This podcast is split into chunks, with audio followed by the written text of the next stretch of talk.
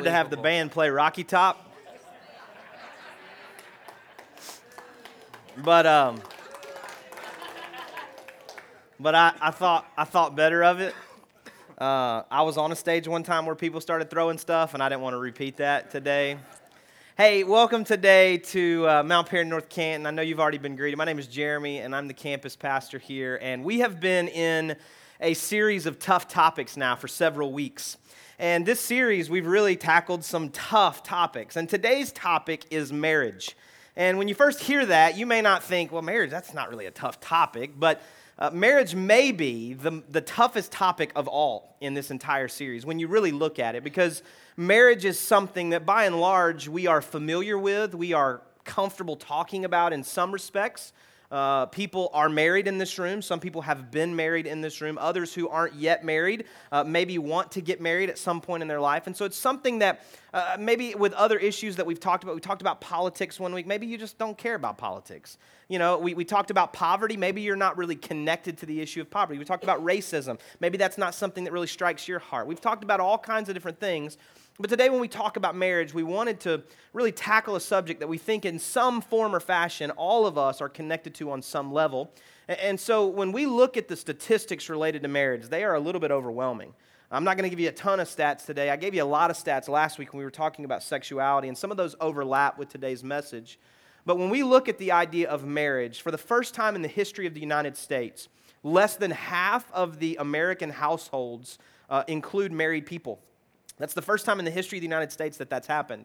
And so we, we understand that it's not necessarily something we can take for granted to say that everybody's married or everybody's going to be married. We have a lot of households that are not married, and so we understand that. But we want to tackle this issue today from the context, from the perspective of God's word, and really an understanding from the church what we believe about marriage. And so, uh, what I did is I invited my wife Corey to come and to help me speak on this subject. We, she and I have done this several times in different ways, but she taught me everything I know about marriage. So I thought that would be great for you to get uh, to hear it straight from her rather than me trying to quote her.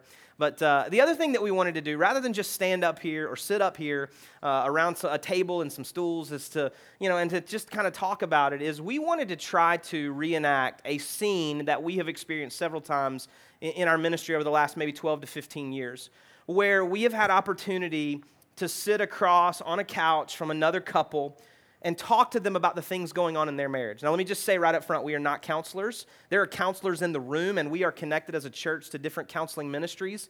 And if at any point today you say, man, I think in my marriage or in my life personally, I need counseling, let us know and we'll connect you to someone that we think can help you.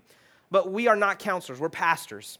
But God's calling on our life has allowed us to sit in rooms with married couples and with people who are maybe approaching marriage to talk to them about the issues related to marriage in general or their marriage specifically. And so we wanted to reenact that a little bit. And so to try to do that best, rather than have all of you sitting on a couch across from us, um, we, we've invited Pastor Trevor to sit in uh, in your place and to really facilitate a conversation based around the questions that were submitted on the topic of marriage. So, with that, Trevor, I'll turn it over to you. Yeah, I'm playing the guy who doesn't have any clue about marriage. this ought to be pretty easy.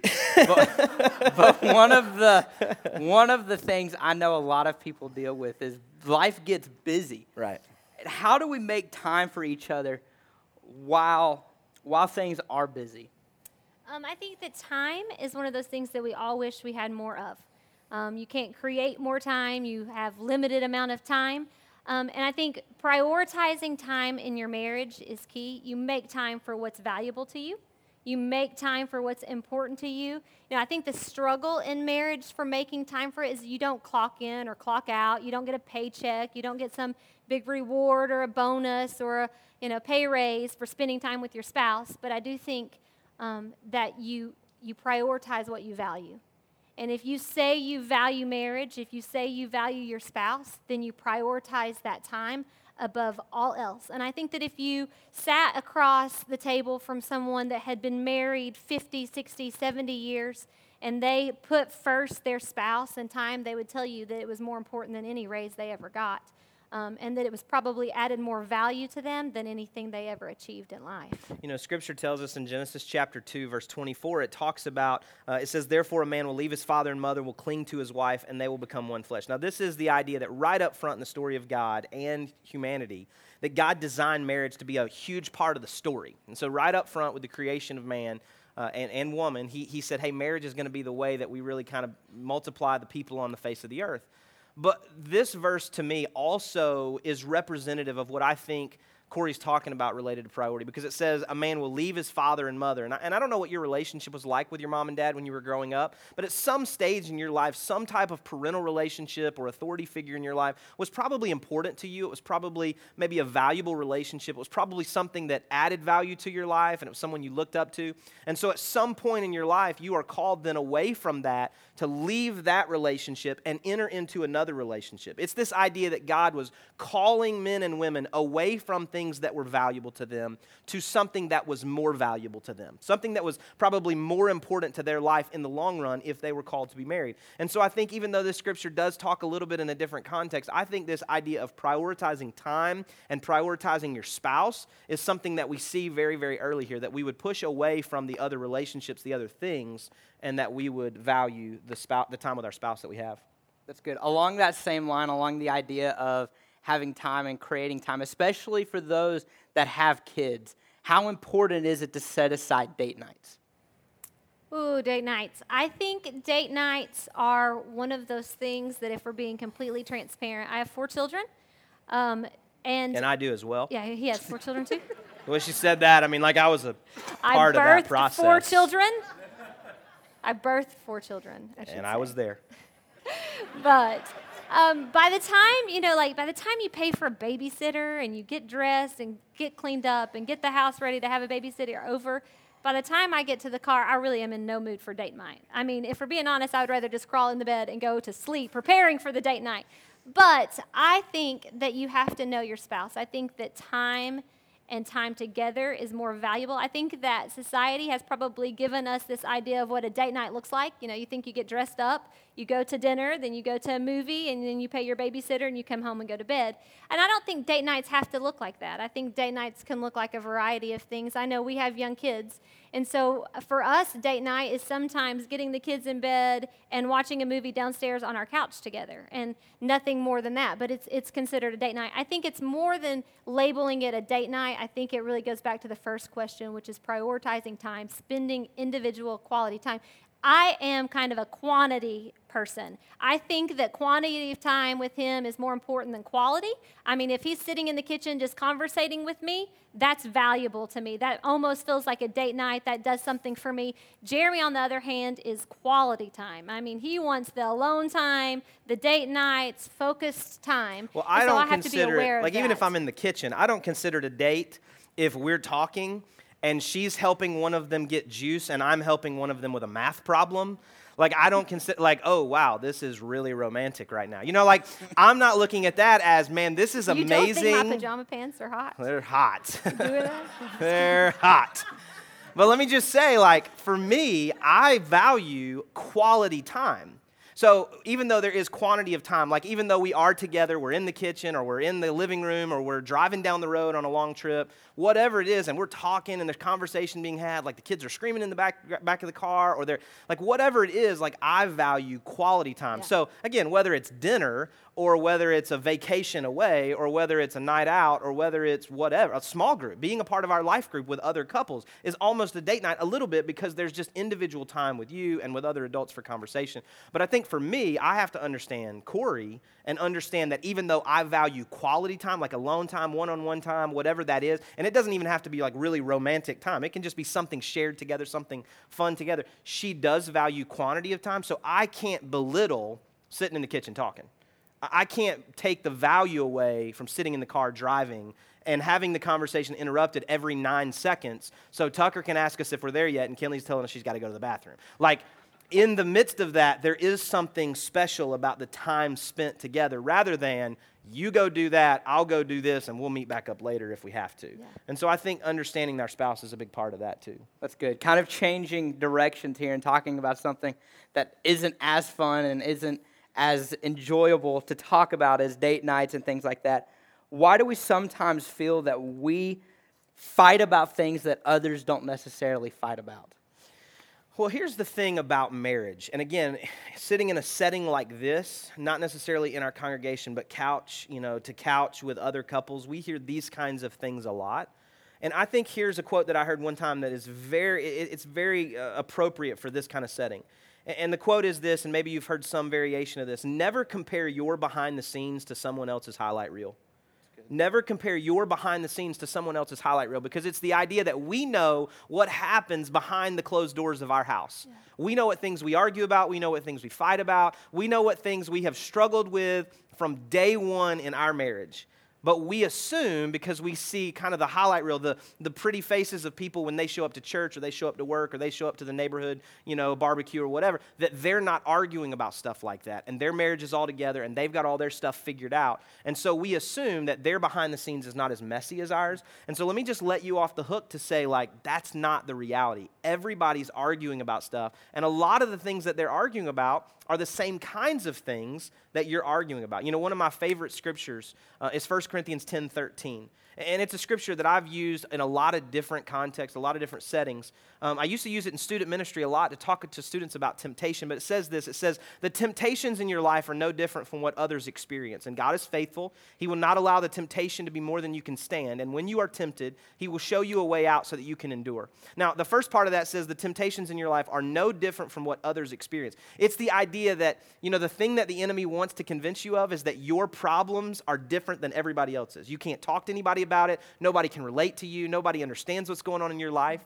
But if you see that the struggles that you have, if you take it away from temptation and sin right now, and just see that the struggles that you have are common to other people, so that the person sitting beside you may not have the same struggle as you, but somebody else in the room probably does.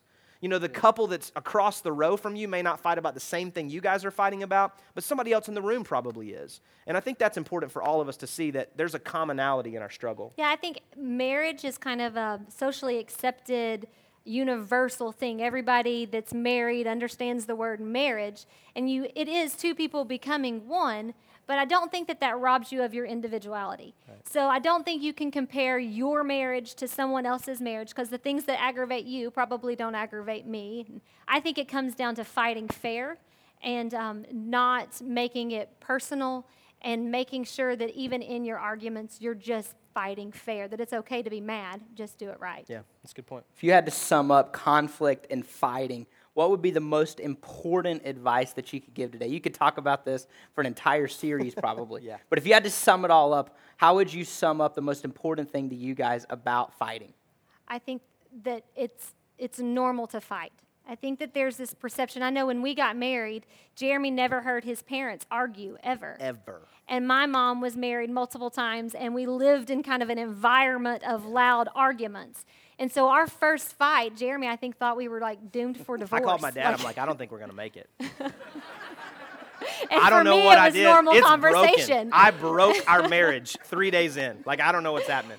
But I think that fighting is normal. Fight everybody that's married, everybody that lives in a home together there is bound to be fights and arguments. I think it's just about how you resolve those fights and arguments that's more important than actually fighting itself. You know, a, a, year or so ago, we were sitting at a table with several other couples at an event called Couple to Couple. It's something we do about annually around here. And it's for eh, dating, engaged, and married couples to come together, sit around round tables, eat some food, talk, fellowship, learn about relationships, just have a good time together and we were sitting at a table with four or five other married couples, and we started talking about some of the struggles that we had as couples. And we were, you know, we were open and honest, and people were talking about the things that they were arguing about, and maybe it was quality time, maybe it was their sex life, maybe it was something related to their relationship, and we were all laughing about it. Now, maybe some people were putting on, maybe the laughter was to kind of hide the pain, I don't know, but we were all laughing about it because we realized, like, you know, some of the things that my wife is frustrated with me about, every wife at the table was frustrated with their husband about. Some of the things that, you know, that uh, hypothetically I might be frustrated with Corey about, even though I never am. Every husband at the table, hypothetically, was frustrated with their wife about the same kind of issue. There was a commonality around the table, like she's saying. Everybody argues, everybody fights, and a lot of the things that we're arguing about are the same kinds of things. Well, here's what happened Less than 48 hours later, we were sitting on a couch across from another couple who was sitting on their couch in their living room, and we were talking about the reason that they were contemplating divorce. And here was the interesting thing to us when we got in the car and left. We said, you know, the thing that they're fighting about tonight, the thing that they think is the end it all kind of fight, we were laughing about 48 hours ago with other couples. And so, in a group setting, when we weren't isolated, when we weren't alone, we were able to see that commonality of struggle that everybody fights, and we were able to go, okay, wait, we're not weird. Okay, let's work through it. Let's kind of make sure we're dealing with the issues here. Let's make sure there's something that's happening that's healthy here to work towards resolution and a solution here. But when you get isolated, when, when you are pushed away from community, when you're not in life groups, when you're not attending things with other couples in healthy settings, like when you're a couple and you're struggling and you're only hanging out with people that have been divorced, I would say you're in trouble. Yeah. I think you've got to get around people that have worked through some struggle and worked through some marriage so that you can see them laughing about the stuff that you're crying about and you can go, you know what? Maybe it's not as bad as I think it is. Yeah. And maybe if we would just spend some time together, maybe if we'd go seek some help, maybe if we'd go get a little counseling. You know, counseling's not just for people that are broken. Yeah. Pound, counseling is for people that are committed to making it work. And so I would say to you, don't be afraid of counseling. Don't be afraid of getting help. Don't be afraid of community. Don't get isolated. Lean into community. I think it's really, really important. Corey and I used an illustration not too long ago. Um, and, and I'm a super tug of war guy. Like you can look at me and see that. Please don't pull me over to that Um, side of the stage well, I'm really hard. ripped, so I mean that's going to be hard. But um, tug of war is a game that we played at like kids camp. We played in school. We played in youth group, and it's this idea that when we are playing tug of war, what we're trying to do is we're trying to gain advantage on someone on the other side, right? Uh, Me and all of my big buddies against all the little, you know, puny girls over there. Like we're going to prove that we're stronger by pulling harder and getting them closer and closer to our side. And so sometimes when we argue as a couple, this is what it looks like that my spouse is on the other side and I'm over here, and whether we're arguing about how we discipline the kids, or we're arguing about the way that we spend our money, or we're arguing about where we're going to spend Christmas, or we're arguing about whatever it is, he came home late, she didn't have dinner, whatever it is we're fighting about, we start to argue like this. No, I'm going to make a point that wins this argument. No, you're making a point that wins this. Oh, I'm going to bring something up from six months ago that will nail you to the floor. And what we see is that in that argument, if we view our spouse as our opponent, nobody wins. Yeah. Nobody wins. But if I am willing to lay down my pride and come to the other side and realize that she is not my opponent, but she is my partner, now we are not fighting against one another. We are working together to resolve conflict against the things that are fighting against our marriage from the outside. Because here's the thing there's a ton of stuff that wants to sit over there and break us up. Yeah. There's a ton of things over there in this world the enemy, sin, temptation, our calendars, our money, culture, everything that's, it's all over there already. There's no reason for one of us to pick sides and go stand over Yeah. there to try to break us up. If I view her as my partner, I say, listen, we're having a conflict right now about money, but this is not enough for us to fight about. Let's work through it. Let's argue about it. Let's make sure we're doing it right. Let's sharpen one another and our marriage, but let's make sure we stay on the same side, fighting against the forces outside that are trying to ruin our marriage. And I think if you view that, absolutely. If you view conflict in your marriage that way, that even in the midst of an argument, we're still on the same team, you do exactly what Corey just said. You fight fair. Because fighting unfair is where I'm not addressing the issue, I'm attacking the person. Because if I make it personal about her, I'm not really trying to resolve the conflict, I'm trying to win the battle. Yeah. And so, anytime that we're arguing, we, we have language that we will throw right into the mix of it, and- and we'll say, one to the other, we'll say, You're not fighting fair. You're not being fair right now. Because here's what we're doing we're overreacting or, or worried more about the, the situation here, and we're attacking the person rather than trying to resolve the issue. And I think if you can ever zoom out just a little bit, try to detach from the emotion just a little bit, try to take away how much you're mad and how angry you are, and how, push back just a little bit. Maybe it means take a few minutes away before you engage. Maybe it means change your setting, get in the car, drive to a restaurant because you can't yell in a restaurant usually or they'll kick you out. Maybe you go to a different setting and you do something where you're, you're really addressing the issue and not the person. Yeah, and the Bible refers to anger. I mean, it says that you will be angry, but then there's kind of like this clause underneath it that says, In your anger, do not sin. Right. And I think where we start to attack each other and we start to make it personal, I think that that's where sin creeps into your anger. I think it's okay to have anger if you're resolving the issue, not when you're attacking the individual. Good point. Good. When you had, when you were playing tug of war, you mentioned one of the things that you may argue about is where to spend holidays. And with the holidays coming up in just a couple of months, that that adds in possibly the added stress of where do you spend, or rather, who do you spend holidays with. But what would you say to the people in the room that may struggle with arguing about in-laws and extended family, and how do you handle those type arguments? Don't handle it. don't deal with it. It's just just leave it alone. Just go celebrate the holidays by yourself in Tahiti or something. Like don't do not engage. Trouble, trouble. The lightning is going, the siren's going off. Don't deal with it. But No, That's I my think advice. it's similar to the tug of war. I think instead of viewing our in laws sometimes as our enemy, Right. we almost view them as our competition. right. And I think that especially in early marriages, you see where, you know, an insecure bride or mother, I was one, and I so I'm not even being that I did it perfectly. But I think you see where you start to be, need to prove yourself in your marriage. Like, I know how to do this. I know how to be a wife. I'm going to do it this way. Plus, you two are coming from two completely different backgrounds. And so you both are assuming that the way you did it in your home growing up was the correct way. Right. And so then you get married and you're starting to try to blend those things and you're fighting for your way and they're fighting for our way, their way. And it becomes this battle and the in-laws kind of get stuck in that battle and become your enemy and your competition. And I think that when you stood at the altar and you made a commitment to one another, you aren't just committing yourself to each other, you are committing yourself together as a family. I think you have to quit viewing your in laws as your component or opponent, I guess. Opponent, yeah, opponent. yeah. Component is math, right?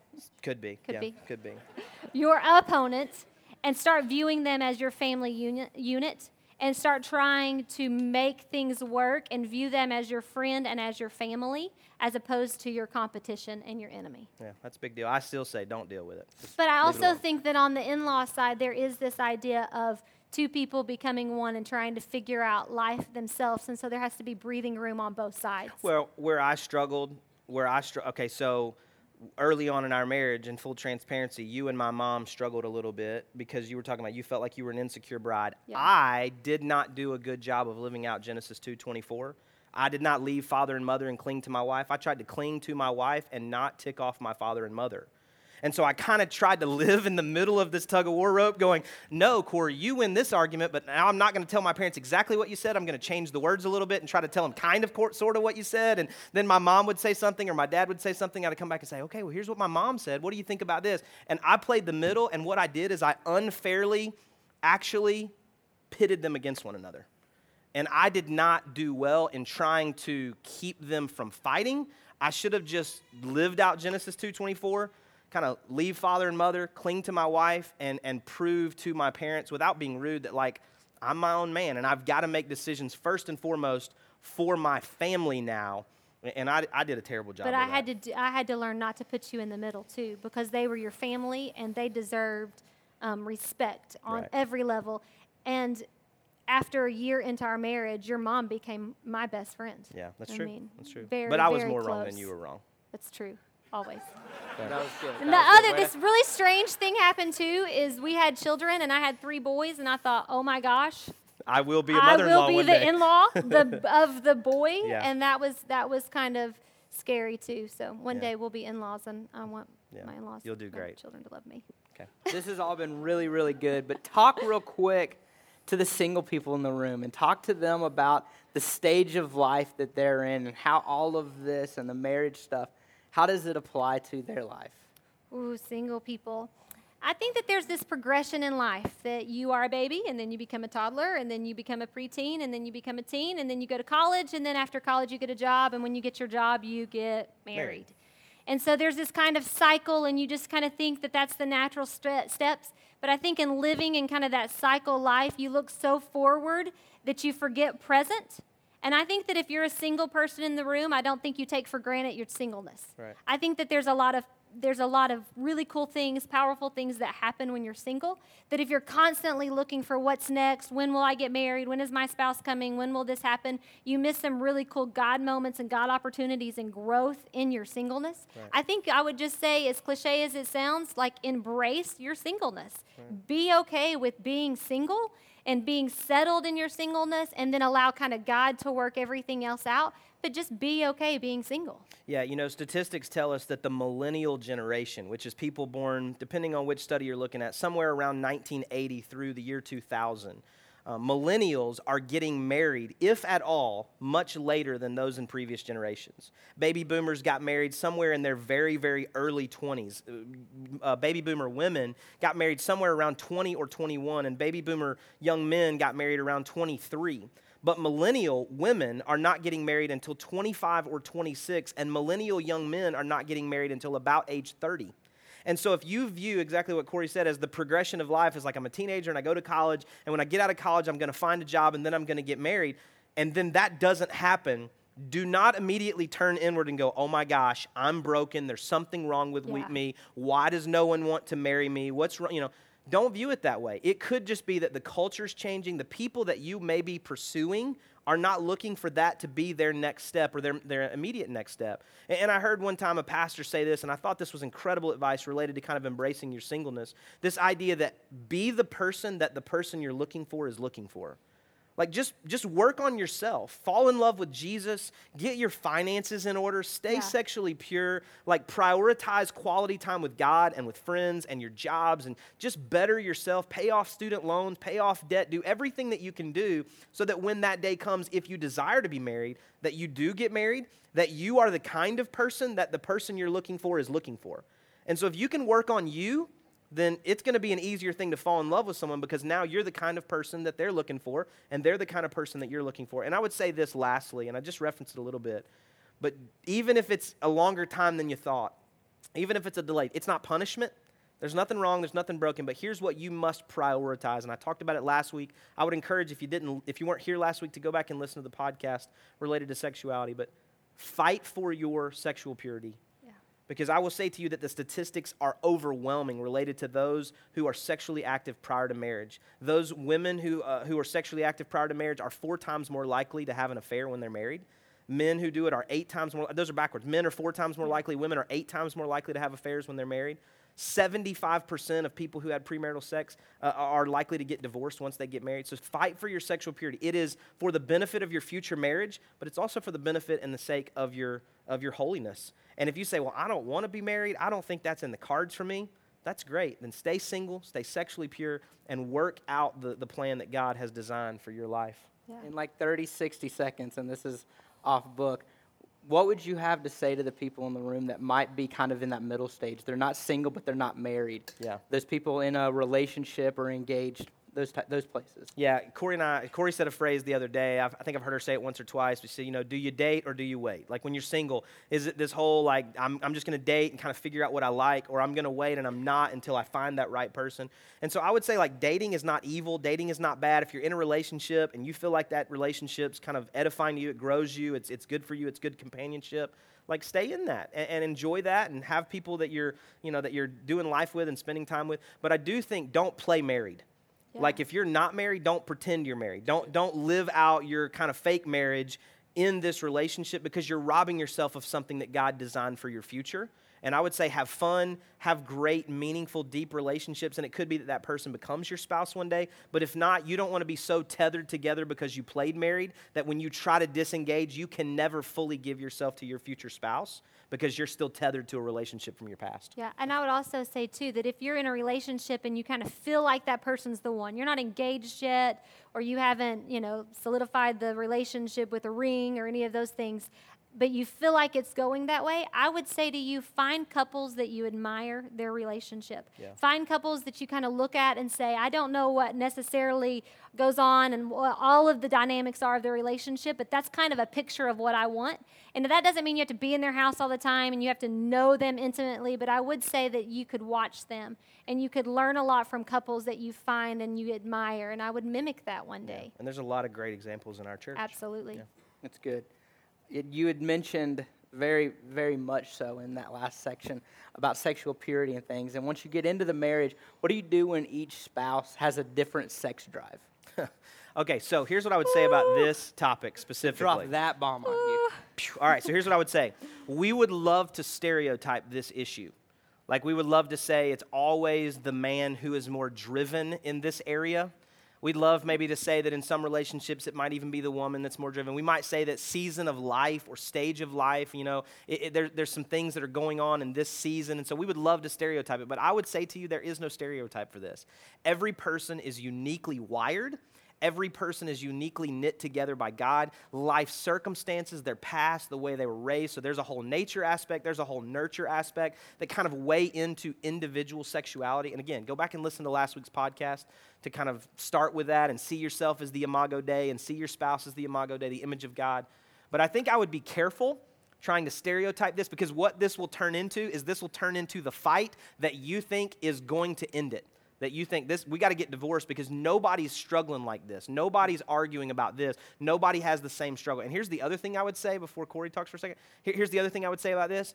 Be careful listening to people tell stories about their sexual uh, relationship with their spouse. Most of them are lies it's true. I mean, like, we become adults and we become married and we turn into high schoolers in a locker room and we love to tell stories to make ourselves look better or to make our marriage seem better, and it usually comes out of our own insecurity. And here's what happens other people hear you talking like that and they think wow that's their that's their same struggle that's their same issues whatever and they don't think that your highlight reel what you're putting out there it has anything in common with their behind the scenes and man they feel like now they're broken there's something wrong with them. And so i would be really careful trying to stereotype that and how we talk about it. Yeah sex is a big deal in marriage and I think that it's that taboo subject that nobody wants to address. And so everybody kind of suffers in silence if there's something wrong with them or if they're not having enough sex. And so then it becomes this fighting thing and really a cause of a lot of divorce. Right. Sex is a big deal. One time we were talking, me and Jeremy were, were talking to um, a young married couple, and they were talking about sex. And he came home and he said, I got a crazy question for you. He said, How often, I can't believe I'm even going to reveal this. This is Are awesome. you ready? This is great. Are you ready? This is great. I don't know. Everybody lean in right here. He said, How often do you think you want to have sex?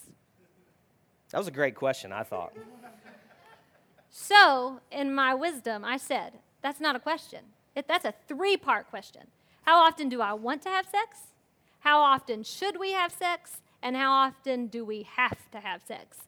Because in my head, those are three different categories. There are times that in your marriage you will want to have sex. There are times in your marriage you just need to have sex.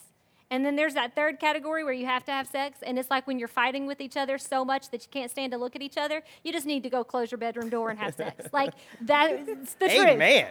It's the truth. I'm gonna pick a fight this afternoon. what can we fight about today? But I think That's sex incredible. is a big deal. And I think it's an overlooked topic both in and out of the church. I think society has painted this picture that sex is sexy. And I know that that, that sounds a little funny, but like it, it paints this picture of, of sexiness. And I don't think that sex is always sexy. I think that sex sometimes is sex. That's right. Yeah. Uh, especially uh, in different stages of life. Absolutely. This is in the Bible. Uh, again, last week we talked a lot about this, but let me just kind of reference for married couples what Paul says in 1 Corinthians chapter 7 and, and the command that he gives to husbands and wives. It says this The husband should fulfill his marital duty to his wife, and likewise the wife to her husband.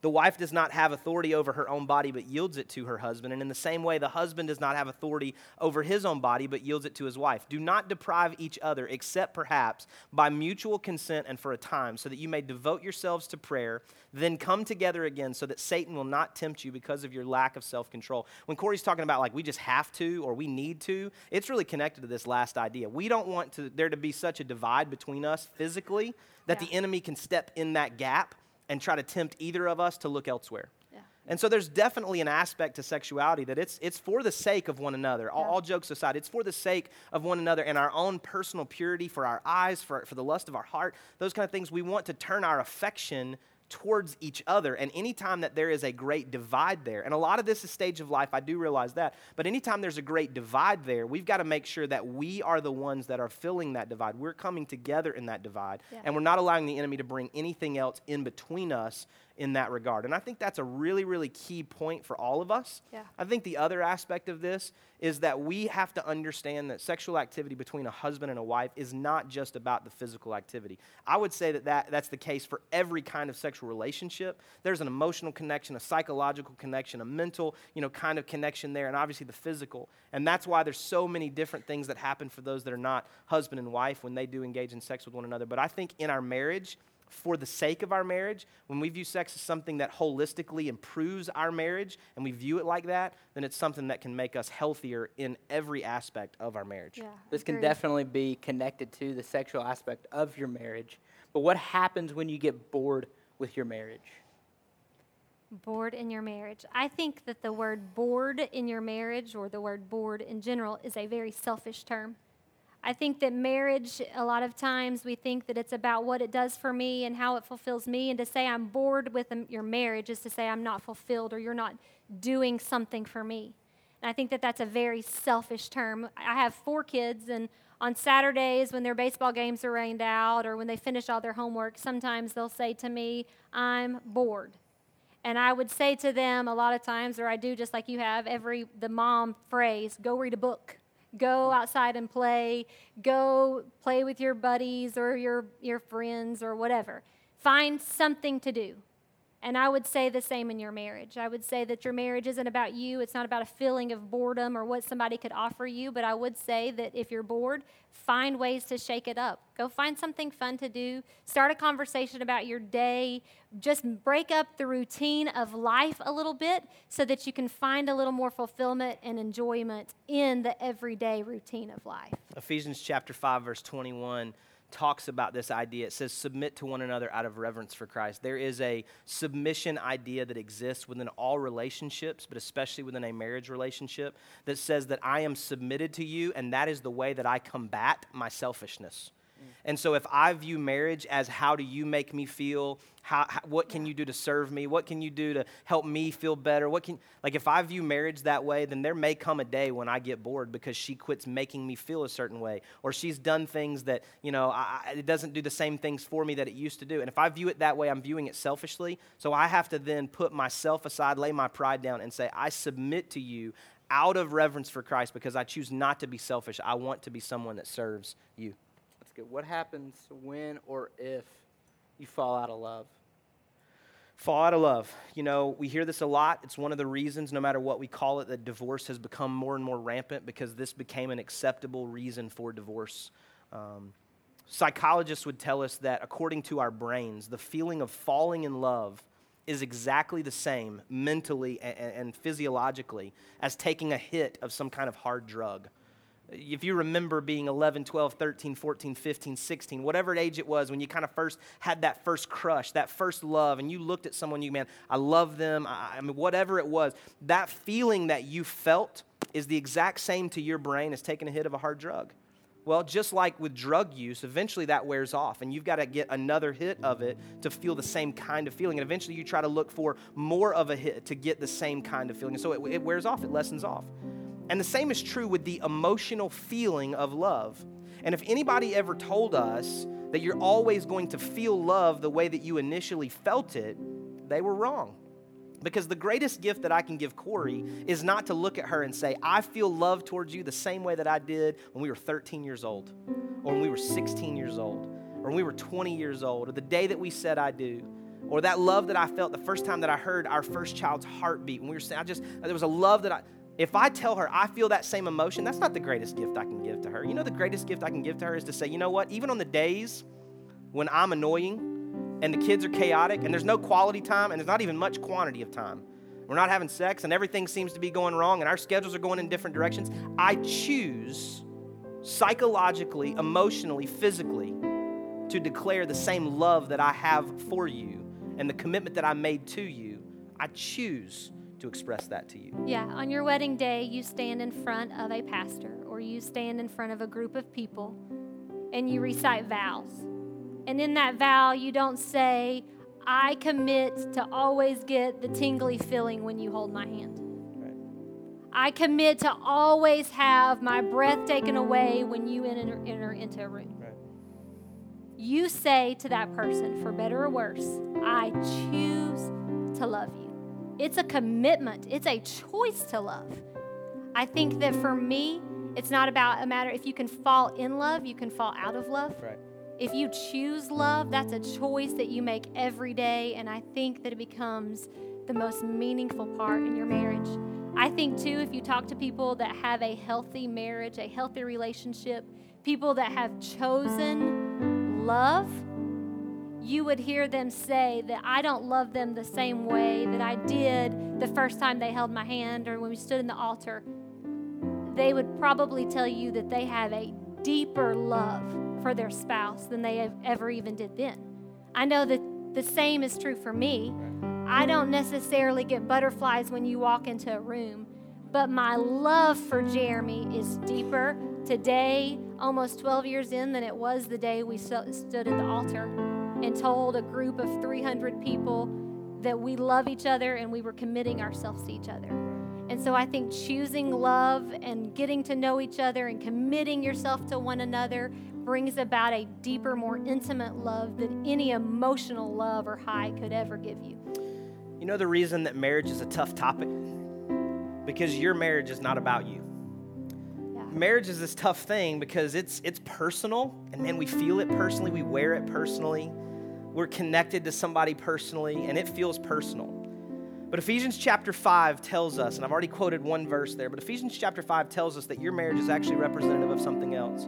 It says in verse 22, wives submit to yourselves, to your own, wives submit yourselves to your own husbands as you do to the Lord. And then verse 25 says, husbands love your wives just as Christ loved the church. And for this reason a man will leave his father and mother and be united to his wife, and the two will become one flesh. And this is a profound mystery, but I'm talking about Christ and the church.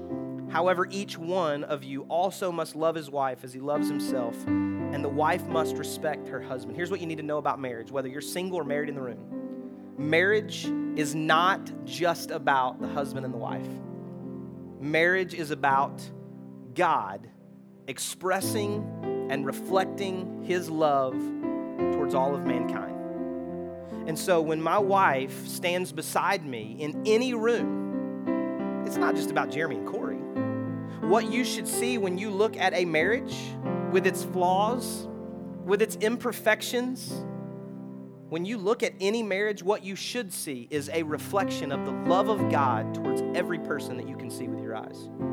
Because what God says is that marriage is representative of Christ's love for the church, so much so that he gave everything he had, including his own life, for the sake of his bride. And it's saying that the bride, the church, the people of God then would submit themselves to the authority of God out of response to the love that God was expressing towards them. And so when you're fighting, when you're arguing, don't, don't get on each side of the rope. Say, no, no, we're going to stand together and we're going to work through any issues that we do have for the sake of the reflection to our children and to our neighbors and to our coworkers. He says, listen, my marriage, when you look at it, I don't want you to see Jeremy and Corey. I want you to see God's love for you. And so, in our imperfections, in, in, the flaws that we have, in this one, most of which I bring to the table, we say, listen, don't, don't look here. Look through this to see God. And the enemy knows that, and the enemy's working hard to destroy that because the enemy doesn't want anybody to see anything about God's love for them. And so he wants to break down marriages, and he wants to take people that committed to love and better and in worse, for richer, for poorer, in sickness and in health. And He wants people to go, you know what, but I fell out of love. I'm bored. I don't feel the same butterflies I used to feel, and so I guess there's something wrong in this marriage. And so I'm out. And then what do people see? They say, okay, well, if that's the case, then evidently that's how God views me. As long as I'm doing the right things towards God, then God loves me. But whenever I stop being perfect, whenever I stop making God feel a certain way, whenever I stop singing good worship songs, whenever I quit reading my Bible, whenever I quit going to church, then evidently God disengages from me too. And God's like, no, no, no, no, no, no, no. I'm committed. For better, for worse, for richer, for poor, in the good times and the bad, we are in this together. So I don't know what your situation is today. I don't know if you're in a marriage and it's really healthy. I don't know if you were in a marriage and it it broke apart and, and you're left kind of holding the pieces, or maybe you've kind of remarried and so now you're in a new marriage and you're trying to make that work and fight against the statistics and the odds of second marriages and all that that entails. Maybe you're single today and you say, Man, I, I don't know if marriage is in the cards for me, or maybe you're like, I'm single and I want to be married so bad and I'm not sure why it hasn't happened. I don't know where you're at today. But I'm going to ask Corey just to pray over marriage as an institution of God today. That if you're married, that your marriage would reflect the love of God. If your marriage has broken and you're trying to figure out how to put the pieces back together, that you would see and people would see the grace of God and the redemption of God through the way that you take some next steps. If you're single and you're trying to seek the next steps, that you would stay sexually pure and that you would hold on to that so that when you engage in marriage, you are a reflection of the story of God's love towards humanity. And we're just going to pray over marriages today. Let's pray. Dear Heavenly Father, I thank you for your love for us. And I thank you that at the beginning of humanity and creation, you said that it wasn't good for man to be alone, and you created a helpmate, a partner for them. And then in your word, you declare that it's the way that we should show the love of Christ to a hurting world. I pray for every marriage in this room today. I pray for restoration in marriages. I pray that you restore broken hearts. I pray that you unify couples. I pray that your love would be present in their home.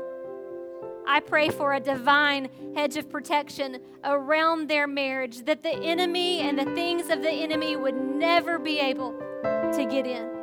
I pray for their children that they would live a life that reflects you, that their children one day want what they have because of what example has been given to them. I pray for the single people in the room, those that long to be married and those that have committed to be single. I pray that in their singleness, Father, that they would not sin. I pray that they would keep themselves pure before you and that if or when the day comes and you bring someone into their path, they can stand in front of a group of people and commit themselves to one another, both in love and in purity. I pray for those that have been hurt in marriages, that are now divorced or separated from a spouse, that you would bring healing to hearts and lives that you would restore brokenness, that you would enter into hearts, Father, and begin to heal and redeem. I pray now, Father, for the commitments that have been made in this room between married couples, Father, that they would commit their marriages to you, and that we as a body of people, Canton Church, a group of married individuals, would do a good job at reflecting the love of Christ through a marriage to the world. That although we are an imperfect people, we will strive to love you as individuals and as a couple. Protect our marriages, protect our homes, protect our children, and then give us the very desires of our heart. In Jesus' name, I pray.